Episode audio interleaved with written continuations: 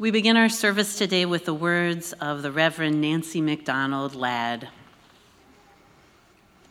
We gather in community every Sunday in a state of conflict for our very souls, a state both expansively hopeful and restrictively confined.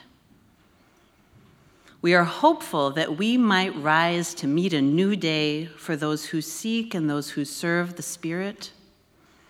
Hopeful that each and every one of us might encounter the sacred within, among, and beyond every human soul.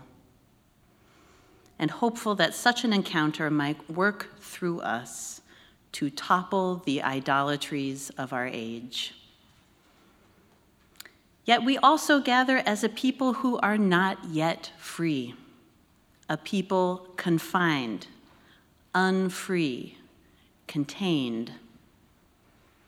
We are confined, unfree, contained, because in this culture of division, built upon the pain of the people at the margins, even the decent people hold our love too tightly putting it in boxes, prefacing it with qualifications. I will love you if. I will see you if. I will bear the truth of my soul alongside you if and only if you agree with me, you look like me, you stand like me you think like me.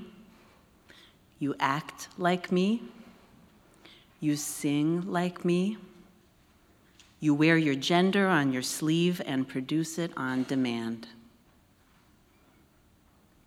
I will love you and meet you in the sanctuary of our hearts if and only if you give evidence of your good liberal virtues.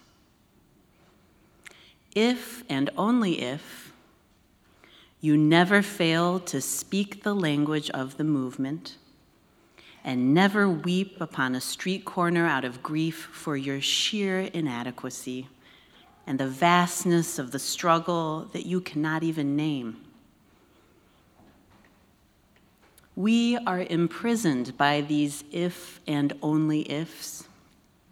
We are confined by the smallness of our loving, even as our souls remind us that we can only get free if we all get free together. And so today, as we intersect in our honest work, let our hopefulness mingle with our conviction.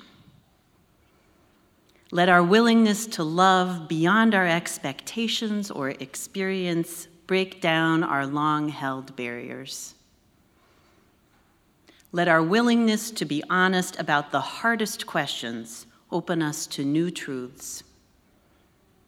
May there truly be more love, with no labels and no binary and no preface and no qualification and no arithmetic and no limit. May there be more love to liberate us all and may we keep on today and every day until we find it and share it inch by precious inch with one another and the world. Come, let us worship together.